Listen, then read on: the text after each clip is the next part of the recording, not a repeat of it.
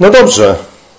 Ewangelia Mateusza, piąty rozdział, wersety od 13 do 20. Mówią o tym, że jesteśmy solą tego świata, mówią, mówią o tym, że jesteśmy y, światłem tego świata, w zasadzie nie my, ale uczniowie Jezusa.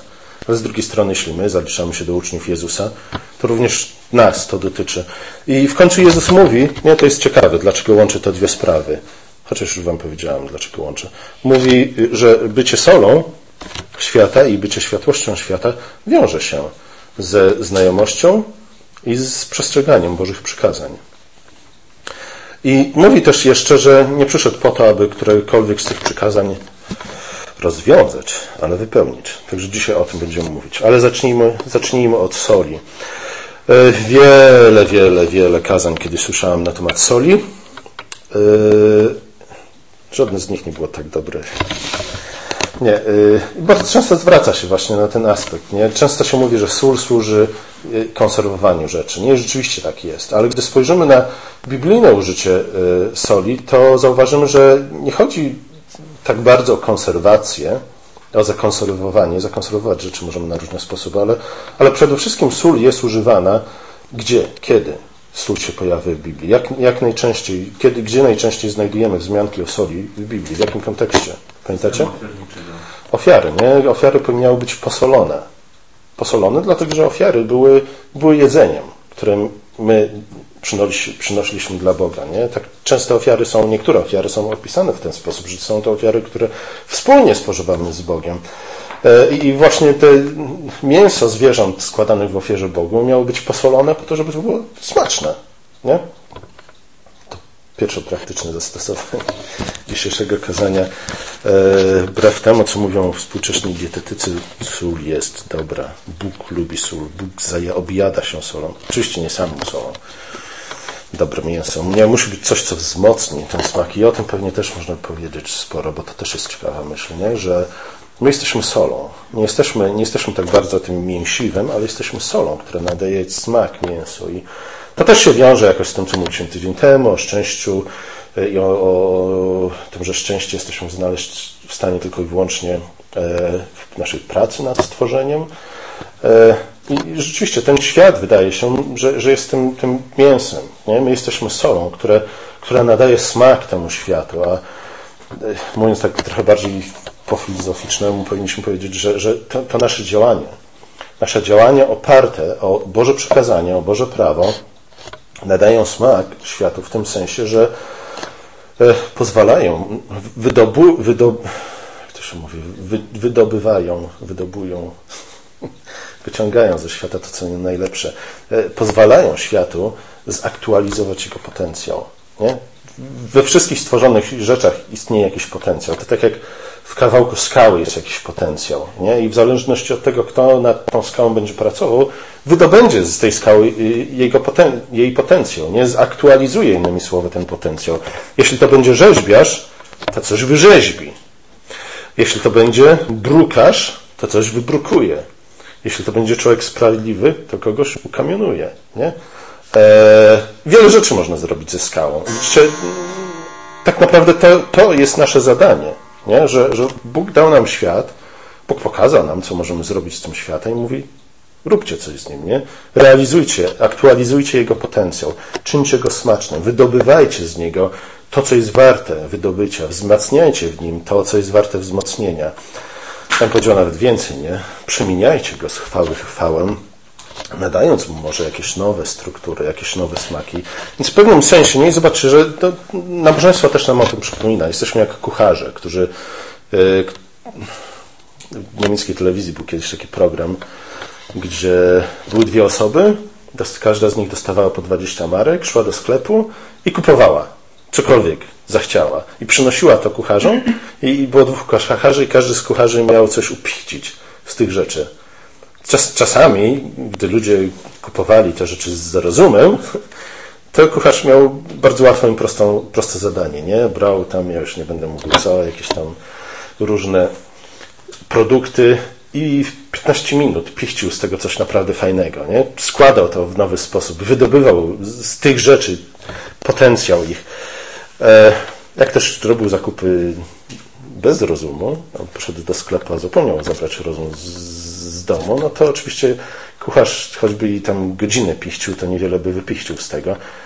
Ale dobry kucharz zawsze, nie? Nawet w jakimś takim kompletnie pomylonym zestawie produktów był w stanie z tego coś zrobić. Nie? I na tym polega nasze życie. Bóg dał nam pewien zestaw produktów i my jako kucharze mamy z tego coś fajnego upichcić. I wieczerza też nam o tym przypomina, nie? że zobaczcie, chleb, wino, nie? to nie jest nic innego, jak właśnie te, te surowe produkty, które wydobywamy, które gdzieś kiedyś w przeszłości były materią nieożywioną. Nie? Potem stały się materią ożywioną. Potem myśmy to zabili, e, ale zrobili z tego też taki użytek, że, że stały się czymś lepszym nie? niż kiedykolwiek w przeszłości były chleb i wino. I na tym to między, między innymi polega i o tym Jezusowi chodzi. Nie? Jezus mówi, jesteście kucharzami tego świata. Też by tak mógł powiedzieć. Tylko mu to do głowy nie przyszło. Może powiedział, może Mateusz tylko nie zanotował. Ale zobaczcie, że to, to, się wiąże w jakiś sposób z tym, o czym mówiliśmy tydzień temu. Nie? O błogosławieństwach, które tak naprawdę mówią nam, w jaki sposób możemy dojść do szczęścia, w jaki sposób możemy stać się ludźmi szczęśliwymi. Nie? Już wtedy Wam mówiłem, cytując człowieka, którego nie powinniście nigdy w życiu czytać, e, że no, kucharz kiedy osiąga szczęście? Kiedy jest w stanie coś fajnego upichcić? Nie, ja bym powiedział nawet, że szczęście kucharza jest większe, gdy jest w stanie upichcić coś z produktów, które nie robią żadnego sensu, a jednak on z nich coś fajnego zrobi, nie? niż z produktów, które przynosisz, nie? Są jajka, jest woda, jest sól, jest pieprz, jest boczek jest ser żółty, nie? No to nie trzeba się nad tym zastanowić, żeby zrobić z tego co? Jajecznicę na przykład, nie? Ale jaka satysfakcja dla zawodowego kucharza zrobić jajecznicę z takich produktów? Satysfakcją jest zrobienie czegoś fajnego z produktów, które w żaden sposób na pierwszy rzut oka do siebie nie pasują. Nie? I gdy on je połączy i z nich wypichci coś, czym ludzie będą się zachwycać, objadać i będą prosić jeszcze, jeszcze, jeszcze, nie? taki kucharz doświadczy szczęścia, przynajmniej przez chwilę. Na, na tym polega szczęście i o tym Jezus mówi. Jezus mówi, w jaki sposób mamy być ludźmi szczęśliwymi. I mówi, no nie życząc sobie tylko szczęścia, ale pracując nad szczęściem. Jak mówiliśmy, chodzi o co? Gdzieś ja to sobie zapisałem i chciałem Wam to powtórzyć. Chodzi o ciągłość działań rozumnych. Nie tylko w ten sposób jesteśmy w stanie dojść do szczęścia. No i nawet dziś, w dzisiejszym psalmie mówiliśmy o tym. Mam nadzieję, że zwróciliście na to uwagę, tak jak ja zwróciłem. Mówi, yy, gdzie to mówi? Szczęśliwy mąż, który prowadzi swe, sprawy zgodnie z prawem, z przykazaniami. Nie? I, I, w tej części, w pierwszej części Ewangelii Mateusza, e, całe kazanie na górze w zasadzie jest rozwinięciem właśnie tej myśli. Jezus mówi, słuchajcie, nie? jeśli chcecie być szczęśliwy, szczęśliwy, to pierwsza rzecz, jaką powinniście zrobić, to, to co? Poznać moje prawo, nie? poznać moje przykazania postępować w zgodzie z nimi, znać je, e, uczyć się ich, próbować je zrozumieć coraz lepiej i próbować je zastosować też w różnych nowych sytuacjach. Pamiętajcie o kucharzu, nie? O kucharzu, który w oparciu o swoją ówczesną, wcześniejszą, uprzednią wiedzę jest w stanie zrobić z zestawu, który jest dla niego całkowicie nowy i całkowicie w pewnym sensie by się wydawało nielogiczny, zrobić coś dobrego, nie? Żeby on to zrobił, potrzebuje lat doświadczeń, potrzebuje podstawowej wiedzy na temat produktów. Musi wiedzieć, jak co smakuje, co z czym można połączyć i w jaki sposób można te dwie rzeczy sobą połączyć. I Jezus tutaj teraz rozwijając yy, same błogosławieństwo mówi, słuchajcie, nie, to, to, to jest taka relacja zwrotna. Nie? Jeśli musicie wyjść z siebie, żeby być ludźmi, stać się ludźmi szczęśliwymi. Nie? Lata spędzone na kontemplacji swoich własnych myśli, czy też zachodu słońca, nie doprowadzą do Was do żadnej szczęśliwości, wręcz y, doprowadzą do tego, że będziecie coraz bardziej zgorzkniałymi, sfrustrowanymi ludźmi. Jedyny sposób na osiągnięcie szczęścia to jest wyjść poza siebie, skierować, skierować swoje myśli, swoje działania na świat, który jest na zewnątrz nie? I, i zrobić coś z nim. Ale zrobić z nim coś rozumnego, coś sensownego, nie? bo tak jak mówił Koneczny, to jest ciągłość rozumnych działań prowadzi nas do szczęśliwości. Tu Jezus mówi, e, w jakiś sposób określić, czy jakieś działanie jest rozumne, czy też nie. Bo nie chodzi o, o to, żeby cokolwiek robić. Nie? Praca sama w sobie nie uczyni nas nigdy szczęśliwymi. Ta praca musi być ukierunkowana na jakiś cel i oczywiście ta praca musi być zorganizowana w ten sposób, żeby pozwalała nam zrealizować ten cel. I mówię, gdy patrzymy na pracę kucharza, to wszystko wydaje nam się jasne i oczywiste. Nie? Kucharz musi wiedzieć, co chce zrobić z tych produktów, musi wiedzieć, w jaki sposób je połączyć, musi wiedzieć, innymi słowy, jak osiągnąć zamierzony cel, zrealizować swój plan. Dziwne jest to, że gdy przychodzi do, do takich rzeczy jak szczęście osobiste, my porzucamy te podstawowe, fundamentalne zasady, które rządzą tym światem stworzonym przez Boga i zaczynamy postępować w sposób całkowicie odmienny, inny, pozbawiony ciągłości, rozumu i czegoś tam jeszcze. Często też działa. Nie? Często czasami dzisiaj za likiem rano, jak jechaliśmy tutaj, mówiliśmy, krytykowaliśmy innych chrześcijan za ich podejście do, do szczęścia, do, do życia i tak dalej, i tak dalej, nie? że często niestety z kazalnic chrześcijańskich, kto wie, czy to jest, nie jest główny powód, dlaczego chrześcijaństwo jest takie miałkie, a Kościół tak niewiele jest w stanie zrobić. Ludzie przychodzą do Kościoła e, zmęczeni, upracowani, sterani, e, szukają jakiegoś pocieszenia i całe pocieszenie, jakie znajdują, to stwierdzenie, słuchajcie, kiedyś umrzecie. Kiedyś umrzecie i to się wszystko skończy, nie?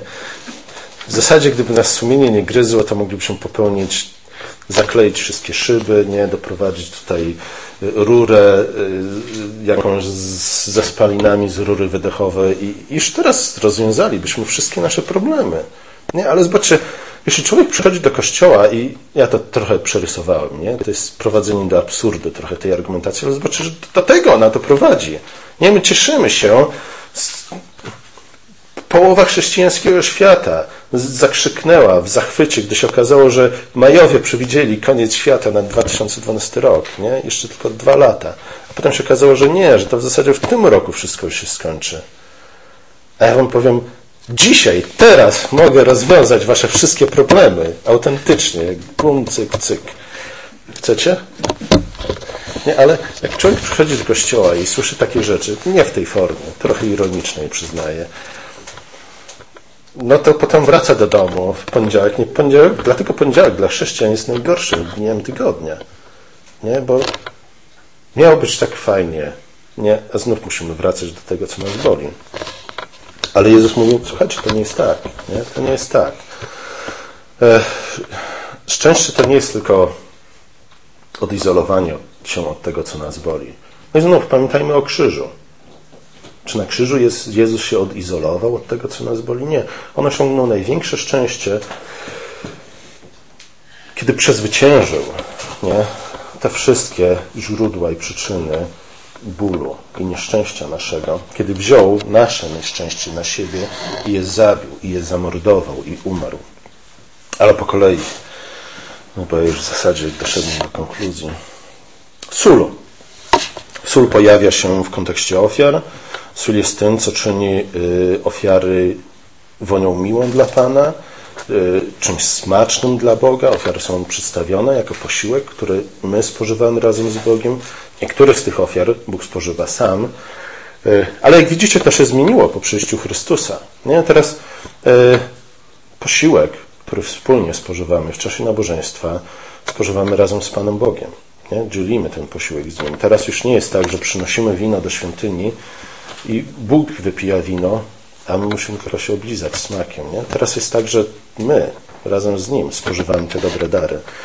E, to też jest symbolem tego, że, że w Chrystusie, ponieważ w Chrystusie jesteśmy ludźmi dojrzałymi i mądrymi, e, możemy o wiele pełniej cieszyć się owocami naszej pracy. Nie mówię, że jesteśmy w stanie zrobić o wiele więcej, osiągnąć o wiele więcej, ale też nasza radość i satysfakcja z owoców naszej pracy może być o wiele pełniejsza, nie? bo Choćby z tego powodu, że jesteśmy w stanie zrobić ze światem, który Bóg nam powierzył, rzeczy, o których e, ludziom 2000 lat temu, ba, 200 lat temu się nie śniło.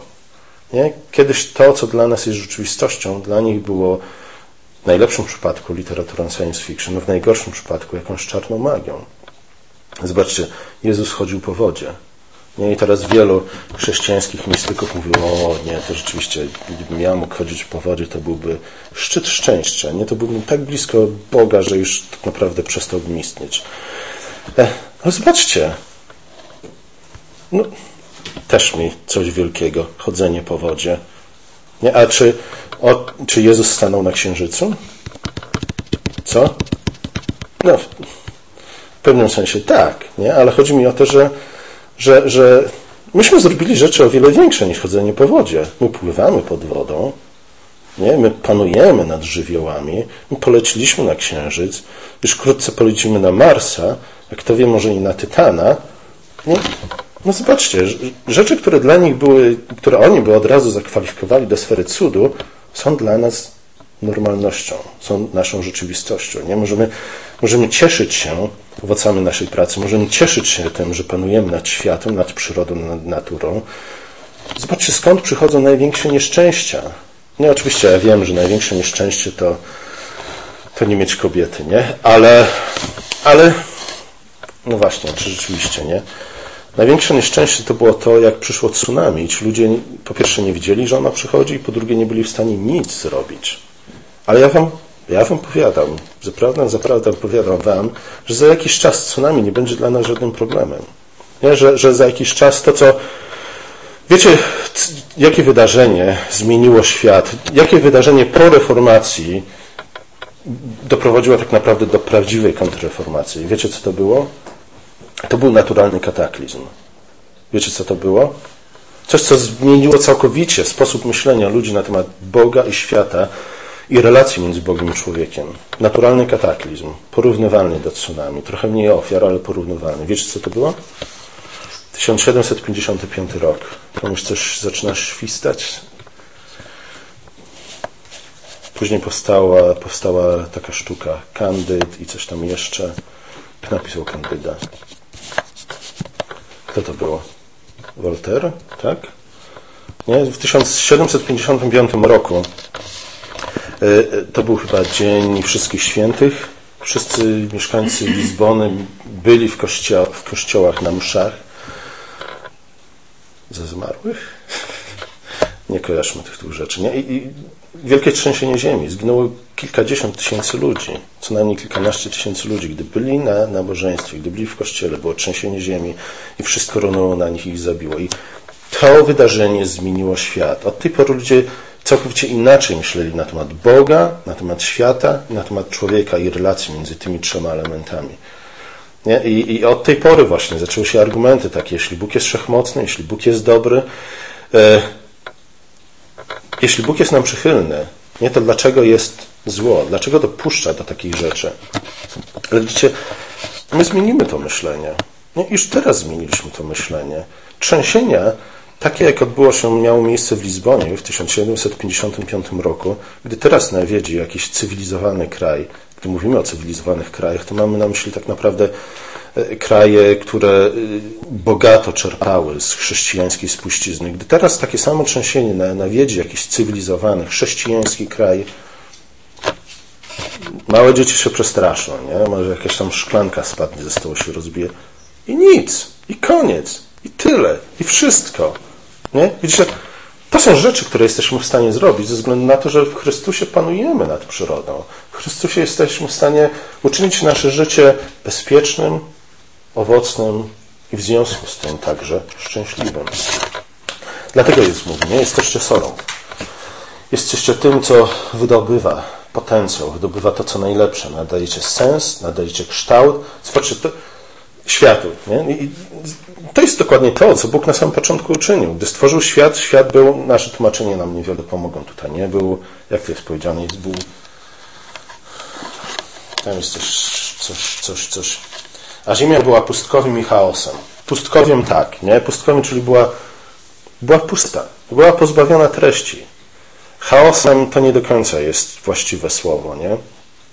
W zasadzie chodzi o to, że ziemia była pozbawiona treści i była pozbawiona struktury albo też formy. I zobaczcie, co Bóg czyni. Bóg właśnie to czyni. On, on stwarzając świat przez sześć dni, nadaje światu coraz pełniejsze formy, coraz bardziej skomplikowane formy, nadaje mu strukturę. I zwróćcie uwagę na to. O ile na samym początku te formy są bardzo proste, o tyle z każdym dniem te formy stają się coraz bardziej skomplikowane. Także argument, że coś jest dobre, bo jest proste, niekoniecznie jest słuszny. Nie? Bóg pokazuje nam to, że, że nie, oczywiście te skomplikowane struktury nie mogą być chaotyczne. One też możemy je rozłożyć na bardzo proste czynniki pierwsze. Niemniej jednak one z czasem stają się coraz bardziej skomplikowane. I Bóg wypełnia też te, te, te formy, te coraz bardziej skomplikowane struktury, coraz nowymi to rzeczami, nie? które są coraz same w sobie też skomplikowane, coraz piękniejsze też. W związku z tym świat przemienia, się z chwały w chwałę. To, co jest dobre, staje się coraz lepsze. Nie? I Bóg mówi, wyróbcie to samo. Nie? Wydobywajcie z tego świata jego potencjał. Nadawajcie mu smak. Czyńcie go chwalebnym. Napełniajcie go chwałą pańską. Ale w jaki sposób y, mamy to czynić? I wydaje mi się, że gdy mówi Jezus, gdy Jezus mówi o, o światłości świata, to właśnie to nas prowadzi do, do odpowiedzi na pytanie jak. W jaki sposób mamy nadać światu smak? Mamy wydobyć, nie, nie tyle nadać, co wydobyć smak, który jest ukryty przez Boga y, w stworzeniu. Światło. Nie? Światło, coś, co Bóg stworzył pierwszego dnia, E, coś, czym my mamy być, ale światłość to, w Biblii przynajmniej, światłość to nie jest tylko to, co pozwala nam się zorientować e, w przestrzeni, nie? tak żeby nie wpaść niechcący na kogoś. E, światłość to coś więcej i bardzo często światłość w Piśmie Świętym kojarzona jest z czym? Pamiętacie z czym? Prawo Boże. Prawo Boże. Nie? Psalm 119 między innymi, najdłuższy psalm, zwróćcie uwagę na to. Księga psalmów jest w ogóle księgą dydaktyczną, mądrościową. No I zobaczcie, najdłuższy psalm to jest hymn chwały ku czci prawu Bożemu, Bożym przykazaniom. I tam właśnie ono jest nazwane światłością. Czyli światłość służy nie tylko i wyłącznie do zorientowania się w przestrzeni, ale ale to właśnie w świetle przekazań Bożych mamy chodzić, nie? żeby nasze postępowanie było mądre i sprawiedliwe. Czy sprawiedliwe mądre, nie? Mądrość wynika ze sprawiedliwości. E, więc to Bóg w swoim prawie pokazuje nam, jakimi zasadami mamy się kierować w naszym życiu, żeby rzeczywiście osiągnąć zamierzony cel i żeby się nie okazało na końcu, że, że celu święcił środki. Nie? Środki i cel muszą być święte i, i prawo Boże, to światło wskazuje nam, w jaki sposób mamy dojść do tego, w jaki sposób mamy sprawić, że wydobędziemy z tego świata ze stworzenia jej potencjał, uczynimy, uczynimy go smacznym, wydobędziemy to, co najlepsze w świecie. E, światło więc i przykazania Boże pozwalają nam poznać ten świat, poznać zasady, którymi mamy się kierować, by nie tylko żyć w tym świecie, ale też pracować w świecie i przede wszystkim nad światem. I oczywiście prawo E, koncentruje się na relacjach między człowiekiem a Bogiem i między człowiekiem a człowiekiem. Nie? Ale to też nie powinno nas dziwić, bo Bóg stworzył człowieka jako mężczyznę i kobietę. Jako, jako wspólnotę pewną, wspólnotę dwóch jednostek, niemniej jednak wspólnotę. Im razem, wspólnie dał przykazanie, by się rozmnażali, napełniali świat i czynili go sobie poddanym. Więc to, to zadanie nie jesteśmy w stanie osiągnąć tego zadania pojedynkę. W każdym razie, y, dlatego też prawo mówi nam o tym, jak mamy się odnosić do innych ludzi. Nie? Żeby, żeby na przykład jakieś niesnaski, nieporozumienia, głupoty między nami nie uczyniły nas znów bolejącym, bolejącymi na duszę. No to też, nie?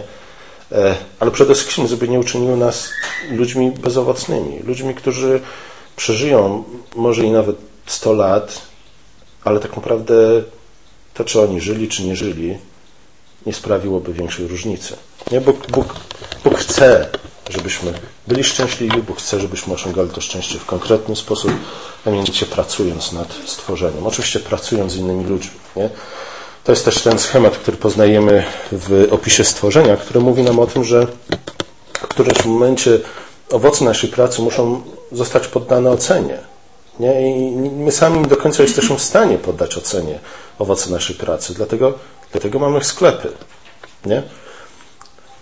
Które pozwalają nam wymienić się owocami naszej pracy z innymi ludźmi, żeby one zostały poddane ocenie przez innych ludzi, żebyśmy, żebyśmy my właśnie dzięki tej ocenie mogli poznać, czy idziemy we właściwym kierunku, czy też nie, e, żebyśmy mogli też sami się dowartościować nie? w ten sposób, e, poprzez rozpoznanie właściwej wartości owoców naszej, naszej pracy.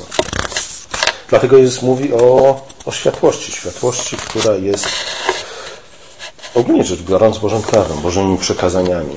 Ale tu pojawia się problem. Nie, o, o, tym będziemy jeszcze więcej mówić, bo jak pamiętacie kazanie na górze, to przynajmniej w pierwszej jego części to jest non-stop dyskusja na temat Bożego prawa, więc nie chcę za dużo powiedzieć, ale zwłaszcza, że jest, jest, jest, jest jeszcze jedna rzecz, o której myślę warto wspomnieć, a mianowicie to, co Jezus mówi o tym, dlaczego Jezus mówi, słuchajcie, nie przyszedłem, żeby rozwiązać prawo, czy też proroków, potem mówi o przekazaniach, że, że nie, nie chodzi o to, żeby je rozwiązać, ale, ale żeby je wypełnić.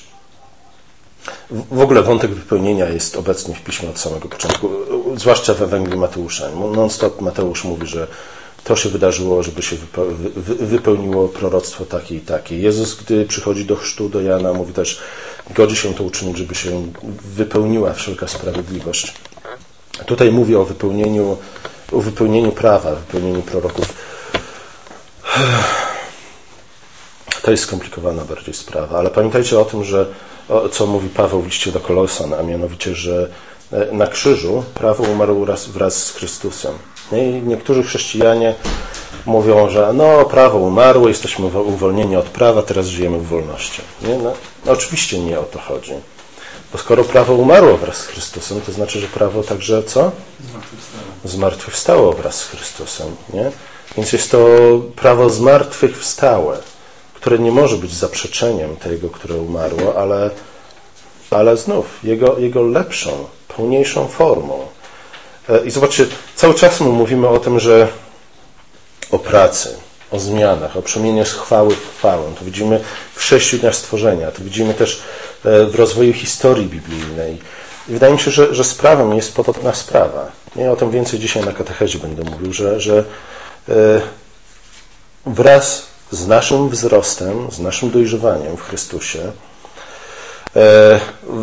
wraz coraz pełniejszym wydobywaniem, realizacją, aktualizacją potencjału, który jest w stworzeniu, e, potrzebujemy nowej refleksji nad, refleksji nad Bożym prawem. Bo znajdujemy się w nowych sytuacjach, nie? I które, których nie rozwiążemy w stosunku do nowych dylematów. Nie, stajemy wobec nowych dylematów, których nie rozwiążemy, jeśli odwołamy się tylko i wyłącznie do dekalogu. Nie? bez żadnej refleksji nad dekalogiem, bez żadnego zastanowienia się nad tym, jak te zasady przenieść na naszą sytuację. Nie?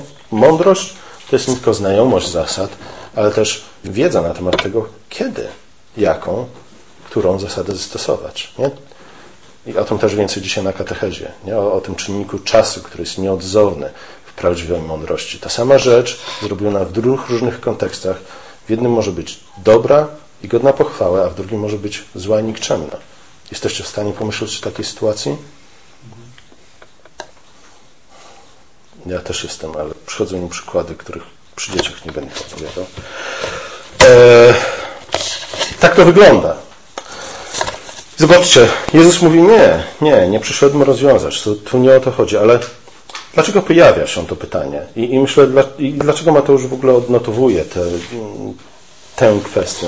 Dlatego, że jak y, pewnie wiecie z lektury Ewangelii Mateusza, to była jedna z tych rzeczy, y, o których Jezus najczęściej chyba dyskutował ze swoimi y, przeciwnikami, z faryzeuszami. Nie? No, paru innych tam było jeszcze. Ale gdy myślimy o tych przeciwnikach Jezusa w Ewangeliach, to są przede wszystkim faryzeusze, o których można powiedzieć wiele dobrego, ale też wiele złego. Jezus niestety więcej mówi o nich złego niż dobrego. W którymś momencie, nie u Mateusza, ale u Jana, w ogóle nazywa ich kim? Dziećmi szatana, dziećmi diabła. E, dlaczego? Dlaczego w ogóle ta dyskusja? I wydaje mi się, że tu właśnie w Jezusie i faryzeuszach starł się dwie wizje historii, dwie wizje szczęścia, dwie wizje relacji między Bogiem a, a Jego ludem. E, Zwróćcie uwagę też na to, że ostatnia, piąta, e, piąta, jak to się mówi, dysputa Jezusa, piąty dyskurs Jezusa, piąty zestaw mów Jezusa, jaki znajdujemy w Ewangelii Mateusza, to jest 23, 4 i 5 rozdział Ewangelii Mateusza, rozpoczyna się od rozdziału którego? 23. Już widzę, że zasypiacie. E, w którym znajdujemy co? Słynne biada, wypowiedziane przeciwko faryzeuszom. Zwróciliście uwagę na to, że tych biada jest osiem, tyle co błogosławieństw. Zwróciliście uwagę na to, że te wszystkie biada, wydaje mi się, że nawet dokładnie w tej samej kolejności odpowiadają, odpowiadają wszystkim błogosławieństwom. No i właśnie w postaci to faryzeusze nie? są tymi ludźmi, którzy najbardziej zbliżyli się do szczęścia, ale stali się najbardziej nieszczęśliwymi ludźmi. Nie? Zasmakowali najwięcej, ale też najwięcej stracili. I tu w, w tych wszystkich biadach Jezus odnosi się do tego i mówi, to są, to jest tak jak u Mojżesza, nie? Raz w roku miał stanąć, miało stanąć tam chyba dwóch kapłanów, jeden na górze Gerizim, drugi na górze jakiej? Jakiejś innej na E ta góra się nazywała. Nie? Jeden miał e, wypowiadać błogosławieństwa, a drugi przekleństwa. I tu znajdujemy to samo. W kazaniu na górze Jezus błogosławieństwa wypowiada nad nami. Ale w ostatniej swojej mowie w Ewangelii Mateusza znajdujemy przekleństwa. I właśnie te biadań są niczym innym jak przekleństwem. I one pokazują nam, jaki jest koniec ludzi, którzy odrzucają mądrość Bożą, którzy odrzucają Pismo Święte, którzy odrzucają Boże prawo. Nie mówi, że ci ludzie są najbardziej pożałowania godni, dlatego że ci ludzie najwięcej tracą, dlatego że też nawet nie chodzi o to, czy oni pójdą, czy nie pójdą do piekła, ale, ale chodzi o to, że ci ludzie na końcu swojego życia tak naprawdę stwierdzą, że są największymi bankrutami. Wszystko. Całkowicie wszystko stracili. Wszystko zniszczyli. Cokolwiek było dobre w ich życiu, cokolwiek dobrego otrzymali w spuściźnie, wszystko zmarnowali, przypuścili. Nie są jak ten syn marnotrawny, który nie chce się nawrócić. Nie? To są ci faryzeusze. I teraz nie będę czytał wszystkich biada, ale, ale fragment tylko, który, żeby dał wam próbkę tego, jacy to byli ludzie. Ale też słowa, w słowach tych, tych zobaczymy to, co było ich podstawowym problemem, nie? który doprowadził ich do, do przekleństwa, do życia w stanie przekleństwa. Biada wam uczyni w piśmie i faryzeusze, obłudnicy, że zamykacie królestwo niebie przed ludźmi, albowiem sami nie wchodzicie, ani nie pozwalacie wejść tym, którzy wchodzą. Biada wam uczeni w piśmie i faryzeusze, obłudnicy, że pożeracie domy wdów i to pod pokrywką długich modlitw. Dlatego otrzymacie surowszy wyrok. Biada wam uczeni w piśmie i faryzeusze, obłudnicy, że obchodzicie morze i ląd, by pozyskać jednego współwyznawcę, a gdy nim zostaje, czynicie go synem piekła, dwakroć gorszym niż wy sami. Biada wam, ślepi przewodnicy, którzy powiadacie, kto by przysiągał na świątynię, to nic, a kto by przysiągał na złoto świątyni, ten jest związany przysięgą. To wydaje mi się, że to są, Jezus tu opisuje tylko symptomy, nie? Które jednak pozwalają nam zrozumieć, na czym polegał ich problem. Przyczyną było nic innego, jak ich stosunek do, do Pisma Świętego. Nie? To, to był ich podstawowy problem, e, który oczywiście zrodził kolejne problemy, między innymi niecierpliwość. Jeśli nie, nie znamy Pisma, to jesteśmy ludźmi niecierpliwymi, dlatego że nie przyjmujemy mądrości Bożej, która czasami mówi nam, e, mówi nam o tym, że wszystko ma właściwy czas. Jeśli odrzucimy tę podstawową zasadę mądrości, to oczywiście stajemy się ludźmi niecierpliwymi, którzy będą dążyć do może i dobrych rzeczy, ale w niewłaściwym czasie. Jezus mówił bardzo często faryzeuszom tego typu słowa. Umiecie dobrze uchylać przekazanie Boże, aby swoją tradycję zachować. Ze względu na waszą tradycję znieśliście przykazanie Boże. I teraz, czym była ta tradycja, którą faryzeusze unieważnili Pismo Święte? Ale cofnijmy, cofnijmy się trochę w czasie. Pamiętacie, że aż do czasu niewoli babilońskiej podstawowym problemem Izraela była niewierność. Niewierność, która przejawiała się w sposób otwarty w bałwochwalstwie. Albo oni wprost czcili obcych bogów, pogańskich bogów, albo czcili Boga, którego nazywali Bogiem Jahwe, tego, który wyprowadził ich z Egiptu, ale czcili go pod postacią bałwanów przedstawiających obcych bogów. No i bałwanów, które już Mojżesz zakazał im czynić. Mówi, nie czyńcie sobie nic, żadnej, żadnej podobizny rzeźbionej, którą byście y, używali później do czczenia Boga. Zobaczcie, gdy powstał Złoty Cielec. Złoty Cielec to nie był jakiś obcy Bóg, to nie był jeden z bogów egipskich. Nie? Oczywiście jeden z bogów egipskich wyglądał jak cielec, nie? Ale, ale tego złotego dzielca, jak nazwali y, Izraelici? Stwierdzili, to jest Bóg, który wyprowadził cię z Egiptu. E, a po niewoli babilońskiej to nie był problem. O ile, o ile wcześniej problemem Izraela było to, że oni tak naprawdę w ogóle nie znali Pisma Świętego. To jest ciekawe. Pomyślmy sobie. Tysiąc lat po niewoli, no nie, tysiąc przesadziłem. 600-700 lat po wyjściu z Egiptu, oni wciąż nie znają Pisma. Ciekawe. Skąd to wiemy? Yy, gdzie to było napisane? Który to jest tekst? Już nie pamiętam. Druga Królewska 22. Tam czytamy o królu Jozjaszu, który był dobrym królem, reformatorem. Wiecie, co on znalazł? Co znaleziono w jego czasach przy okazji remontu świątyni? Egzemplarz Pisma Świętego. I wszyscy powiedzieli, o, znaleźliśmy Pismo Święte. Później zaczęli czytać, mówili, o, ale fajne rzeczy tutaj napisane. Wyobraźcie sobie, nie? Król Jozjasz, reformator, e, kapłani, którzy wydawać by się mogło, no, powinni znać Pismo Święte. Nie, oni znaleźli gdzieś zawiruszony egzemplarz Pisma Świętego, powiedzieli, a fajne, nie? Warto to przeczytać, może coś zrobić z tym objawieniem Bożym. Tak to wyglądało wcześniej. To nas dziwi, nie? Ale zobaczcie, jak wiele dzisiaj na świecie jest kościołów czy chrześcijan, którzy, którzy po, po, po, są bardzo podobni. Nie? No, są chrześcijanami, ale na temat Pisma Świętego niewiele wiedzą. Jest taki fajny film, który to ilustruje, ale potem wam powiem, jak się nazywa, bo zapomniałem sam jego tytułu. Polski film. O chłopcu, który biegnie do Częstochowy, żeby prosić Matkę Boską o zdrowie dla swojej chorej na raka matki. Wszystko będzie dobrze? Tam jest, tam jest właśnie taki wątek. Nie? Wszyscy są w naszym kraju tak strasznie religijni, tak bardzo chrześcijańscy. Nie? A nie znają Pisma Świętego, nie znają podstaw. Tak to było z, z Izraelem, ale po, po, niewola babilońska zmieniła wiele w tym względzie. Nie? Od tej pory oni stali się studentami Pisma, oni zaczęli poznawać Pismo, co było bardzo dobre samo w sobie, trochę wymuszone przez sytuację. Musieli znaleźć inny sposób odnoszenia się do Boga w sytuacji, gdy nie było świątyni. I znaleźli.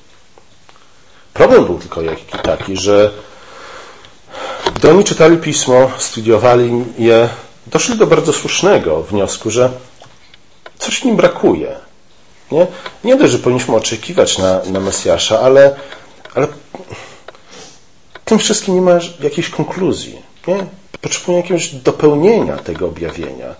Nie, musimy to jakoś podsumować, musimy to jakoś zamknąć. Zwróćcie uwagę na to, jak często w Nowym Testamencie ten wątek jest omawiany przez jego autorów. Nie, początek listu do Hebrajczyków, czyli do Żydów, e, mówi, podejmują właśnie ten temat, nie, że Jezus jest konkluzją wszystkiego. On jest pełną, objawienia, pełnią objawienia.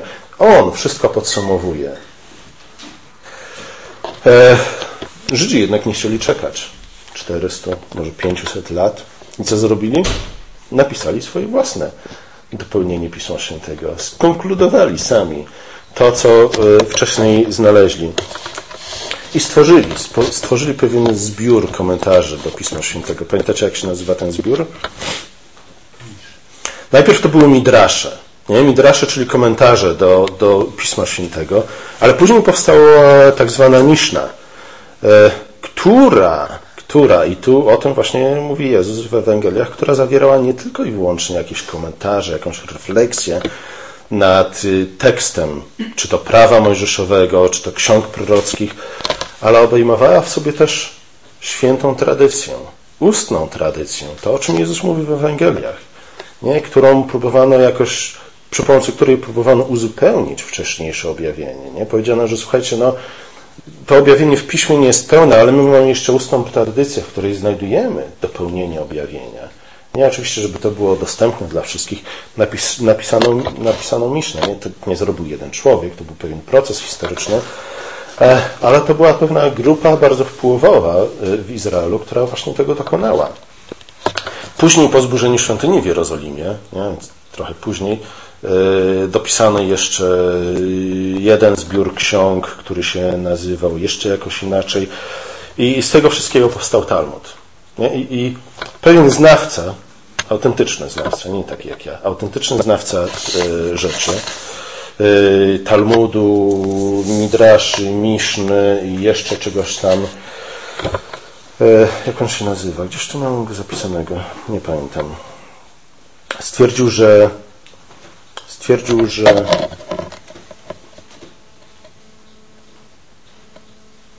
czy ja to zapisałem? Stwierdził, że Talmud dla judaizmu nie? Judaizm to jest ta forma żydowskiej religii, która wykształciła się właśnie w I-II wieku po Chrystusie. E, Talmud dla judaizmu pełni dokładnie tę samą rolę, tę samą funkcję ma jak Nowy Testament dla chrześcijan, dla Kościoła chrześcijańskiego. Nie, jedno i drugie służy do pełnienia objawienia, które, które przyszło wcześniej przez Mojżesza i, i proroków.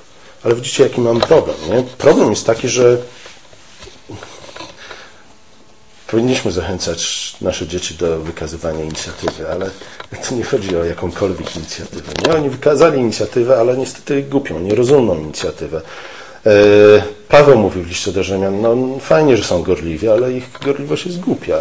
W związku z tym może lepiej, żeby jednak nie byli gorliwi i nic nie robili. E, napisali sobie, dopełnili sobie. Problem był taki, że, że dopóki to jeszcze były komentarze do pisma, to nie było takie złe, ale w momencie, gdy uzupełniono, uzupełniono to o ustną tradycję, to wiecie, jak to jest z ustną tradycją, nie? Gdzie ona jest? Gdzie możemy ją znaleźć? Oczywiście zawsze jest jakaś grupa ludzi, którzy twierdzi, że ma tę tradycję i do niej trzeba się udać, żeby ją poznać. Józef Flawiusz, historyk żydowski, niechętny faryzeuszom, więc musimy pamiętać, że nie, nie, znajdziemy w nim zbyt wielu dobrych słów na temat faryzeusza, ale tak opisał konflikt między faryzeuszami a saduceuszami w dawnych dziejach Izraela. Faryzeusze przekazali ludowi dawne przepisy, zaczerpnięte z tradycji przodków, które nie zostały zapisane w prawach mojżeszowych. I z tego powodu odrzucają je saduceusze, nie? którzy powiedzieli, saduceusze, my często mówimy, że a my protestanci to jesteśmy jednak trochę bardziej do faryzeuszy podobni, nie? bo my jesteśmy gorliwi, a saduceusze to byli tacy, tacy greccy filozofowie bardziej niż prawdziwi Żydzi, którzy nie wierzyli w zmartwychwstanie. Zwróćcie uwagę na to, że saduceusze co prawda nie wierzyli w zmartwychwstanie, ale oni jednak mówili nie. Oni żyli według zasady sola scriptura. Ich problem był taki, że raz z interpretacją, dwa, kiedy przyszło dopełnienie pisma w osobie Chrystusa, odrzucili je, niestety. Ale właśnie saduceusze mówili nie, tylko pismo, a faryzeusze mówili, ale mamy jeszcze świętą tradycję. Ci bowiem uważają, że saduceusze bowiem uważają, że prawomocne są tylko te ustawy, które zapis, zostały na, zapisane w domyśle w, w prawach. Natomiast nie trzeba przestrzegać ustaw pochodzących z tradycji poprzedniego pokolenia. Ma więc trochę mm, podobną sytuację, nie? Jak, jak tę, która dzisiaj występuje w wielu, wielu tradycyjnych kościołach.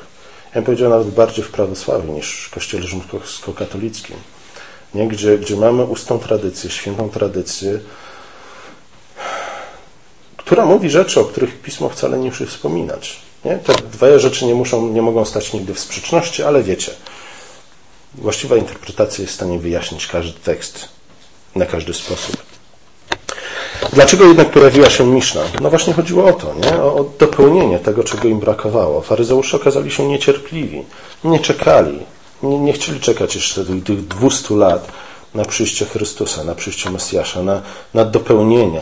I, I zwróćcie uwagę na to, że o ile my nie mamy żadnych podstaw do tego, by stwierdzić, że za rok, za dwa lata czy za 300 lat będzie koniec świata, oni, oni mieli wszelkie podstawy do tego, aby wliczyć w miarę dokładnie czas pojawienia się Mesjasza. Bóg im to objawił przez Daniela. W księdze Daniela czytamy. Nie? Oni byli w stanie to wyliczyć.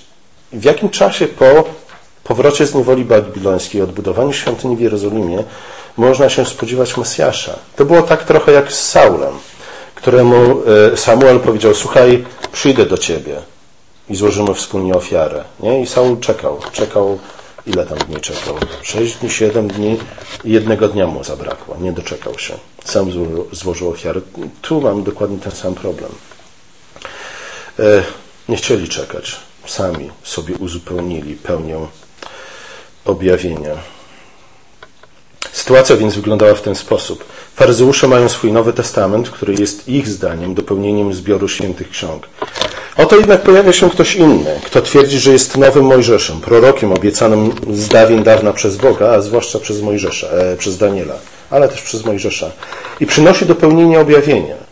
Niestety to, czego naucza Jezus, stoi w sprzeczności z ich Nowym Testamentem, nie? z ich zbiorem, dopełnieniem kanonu Pisma Świętego, wyprodukowanego przez niecierpliwych faryzeuszy, którzy w związku z tym oskarżają Jezusa nie tylko o to, że podważa świętą tradycję, ale też unieważnia samo prawo. Nie? To było podstawowe oskarżenie faryzeuszy pod adresem Jezusa. Dlatego są te wszystkie dysputy na temat tego, nie tylko jakie jest znaczenie prawa, ale jak, jak należy je stosować i rozumieć. Stąd też zdecydowana odpowiedź Jezusa. Mówi, słuchajcie, nie sądźcie, że przyszedłem rozwiązać prawo albo proroków. Nie przyszedłem znieść, ale wypełnić. Je, Je, Jezus w związku z tym rozpoczyna swoją działalność od kazania na górze i przypomina nam jeszcze raz, nie? nie tylko treść, ale też sens prawa i pokazuje nam, w jaki sposób my możemy stosować się do Bożego prawa w sposób świadomy. Kiedyś byliśmy dziećmi i, i robiliśmy to, co nam kazano. Nie, niekoniecznie rodzice oczekiwali, niekoniecznie Bóg oczekiwał od nas tego, że zrozumiemy to, co robimy. Teraz przychodzi Chrystus, już nie jesteśmy dziećmi, ale mówi, tych zadań, których, tych zasad, których nauczyliście się w dzieciństwie, nie? wciąż powinniście je, je zachować, pamiętać o nich, przestrzegać je, jeśli chcecie być ludźmi szczęśliwymi, którymi powodzi się w życiu, w tym świecie. Nie? Ale z drugiej strony oczekuję od Was tego, że, że zrozumiecie je, nie? Że, że od tej pory będziecie też świadomie zachowywali te, te zasady, a do świadomego ich przestrzegania i zachowywania potrzebne jest pełniejsze, głębsze zrozumienie, nie tylko ich bezpośredniej treści, ale, ale też yy, tego, co się za nimi kryje. Pomódlmy się. Nasz drogi łaskawy Ojcze, dziękujemy Ci za Chrystusa, dziękujemy Ci za to, że On przyszedł między innymi po to, aby przypomnieć nam prawdziwe znaczenie prawa, a także to, w jaki sposób mamy je nie tylko poznawać, interpretować, ale też stosować w różnych sytuacjach, w nowych, często nieznanych wcześniej przez nikogo sytuacjach. Prosimy Cię o to, aby rzeczywiście Twoje prawo, Twoje przykazania były źródłem naszej mądrości, aby one wyznaczały drogę naszym, no, naszym nogom, abyśmy według nich postępowali w tym świecie i, i według nich też pracowali w tym i nad tym światem. E, tak, abyśmy rzeczywiście stali się prawdziwie solą tego świata, abyśmy nie byli solą, która jak tu czytaliśmy, jest głupią solą, solą, solą, która przestała być solą, która przestała pełnić swoją funkcję i stała się do niczego nieprzydatna. Prosimy Cię, Ojcze, o to, abyśmy raczej byli i tą światłością, i tą solą, która jest przydatna e, i która jest miła dla Ciebie. Amen.